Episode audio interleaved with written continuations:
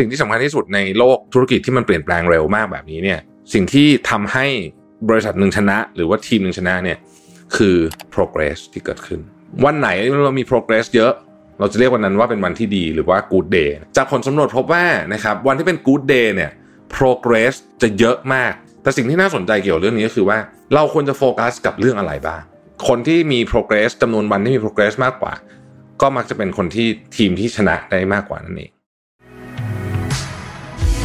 Mission to the Moon Podcast brought to you by Shutterstock ปฏิวัติวิธีการสร้างสารรค์แคมเปญขับเคลื่อนด้วยพลัง AI แม่นยำ ครบครัน เปลี่ยนไอเดียเป็นความสำเร็จได้วันนี้ ที่ Number 24 ตัวแทน Shutterstock ในประเทศไทยแต่เพียงผู้เดียว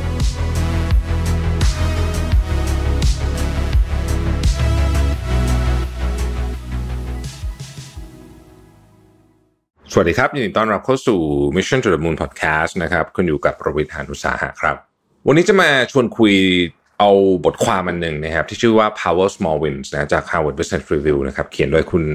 Teresa Am Amabile นะกับ Steven Kramer เนี่ยผมคิดว่า part นี้เหมาะมากสำหรับคนที่ต้อง manage ทีมนะครับหรือ manage องค์กร แล้วแล้วไปถึงเรารู้สึกว่าแบบทำไมวันของฉันมันยุ่งเหยิงขนาดนี้ ฉันจัดเรื่องอะไรไม่ถูกเลยนะว่า วันนี้ที่เป็น day to day เนี่ยต้องทำอะไรบ้างนะครับ แล้วหน้าที่ของเราจริง ๆ คืออะไรกันแน่นะฮะ คือเขาบอกว่าสิ่งที่สำคัญที่สุดในโลกธุรกิจที่มันเปลี่ยนแปลงเร็วมากแบบนี้เนี่ย สิ่งที่ทำให้บริษัทหนึ่งชนะ หรือว่าทีมหนึ่งชนะเนี่ยคือ progress ที่เกิดขึ้นนะฮะหรือความก้าวหน้านั่นเองนะครับ เพราะว่า progress แม้จะเป็นเรื่องเล็กๆ ในวันนั้น วันนั้นอาจจะเป็นเรื่องเล็ก แต่เมื่อมันต่อไปเรื่อยๆเนี่ยนะฮะคนที่มี progress จำนวนวันที่มี progress มากกว่า ก็มักจะเป็นคนที่ทีมที่ชนะได้มากกว่านั่นเองนะครับ ทีนี้เนี่ยในวันหนึ่งวันเนี่ยนะครับ เรามักจะเจอ ของสองอย่างเวลาเราทำงานนะมันมาคู่กันเสมอคือ progress กับ setback progress ก็คือความก้าวหน้าของงาน setback ก็คืออะไรที่ทำให้งานสะดุดนะครับ วันไหนเรามี progress เยอะ เราจะเรียกวันนั้นว่าเป็นวันที่ดีหรือว่า good day นะฮะเดี๋ยวค่อยๆค่อยๆฟังกันไปนะฮะเดี๋ยวจะเดี๋ยวจะนึกออกเองว่าผมพยายามจะพูดถึงอะไร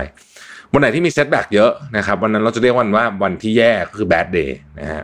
เพราะฉะนั้นมี progress เยอะคือดี มี good day ดี ก็มี good day เยอะๆ ก็ยิ่งทำให้โอกาสประสบความสำเร็จของทีมเยอะขึ้นใช่ไหมครับผู้เขียนเนี่ยเขาก็ไปสำรวจ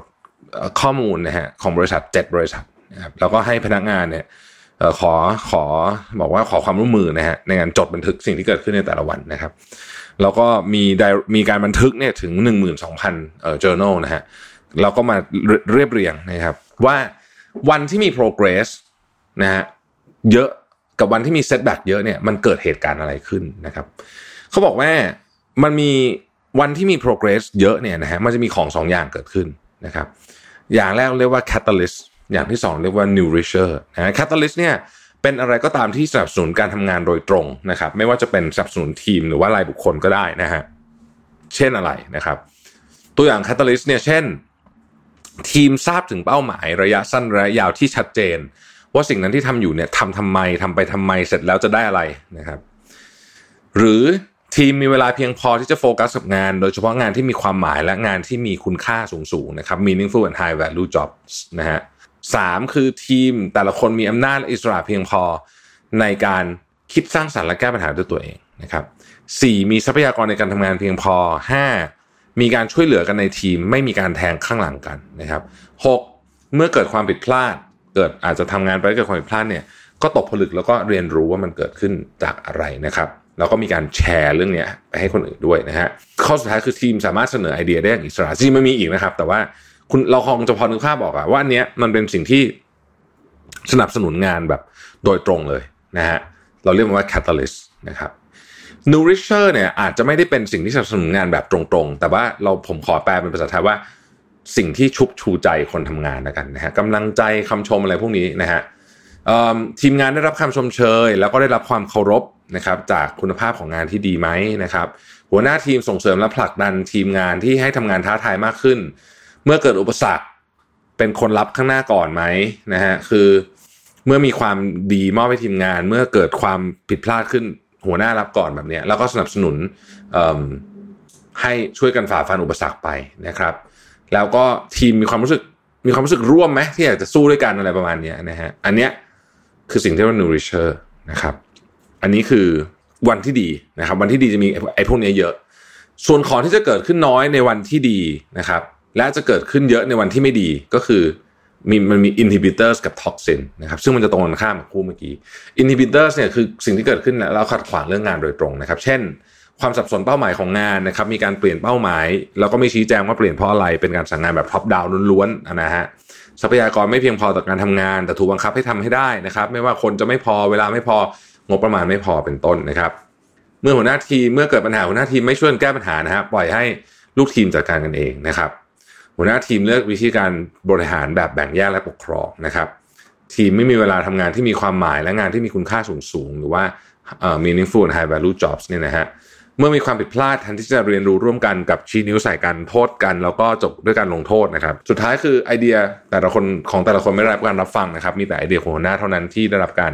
รับฟังและนำไปปฏิบัตินะฮะอันนี้คือ inhibitors ตัวขัดขวางการทำงาน toxin เนี่ยอาจจะไม่ได้ขัดขวางตรงๆนะครับ แต่เป็นสิ่งที่บั่นทอนกำลังใจของคนทำงานนะ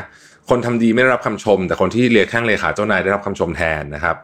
หัวหน้าทีมไม่ใส่ใจและไม่รับฟังปัญหาของลูกน้องนะครับ จ้องจับผิดกันตลอดเวลา จ้องจะโทษกันตลอดเวลานะครับ ใครทำผิดเนี่ยนอกจากจะโดนลงโทษแล้วอาจจะโดนกระทืบซ้ำด้วยอะไรแบบนี้เป็นต้นเนี่ยนะฮะจากผลสำรวจพบว่านะครับวันที่เป็น good day เนี่ย progress จะเยอะมาก แล้ว setback จะน้อยมาก จะมี catalyst เยอะ inhibitor น้อยนะฮะ nourisher เยอะแล้วไม่มีท็อกซินเลยนะครับในวันที่เป็น bad day เนี่ยแน่นอน progress เยอะ set progress น้อย setback เยอะนะครับแล้วก็มี inhibitor เยอะนะครับ catalyst น้อยนะฮะ nourisher ก็น้อยนะครับแล้วก็มี toxin เยอะ สรุปโดยรวมเนี่ยสร้างมันถึงว่ามีอะไรเยอะอะไรน้อย แต่สิ่งที่น่าสนใจเกี่ยวกับเรื่องนี้ก็คือว่า เราควรจะโฟกัสกับเรื่องอะไรบ้างนะครับสำหรับในฐานะหัวหน้างานนะครับ เราควรจะโฟกัสเรื่องอะไรไอ้สี่อย่างที่ผมบอกมาเนี่ย catalyst nourisher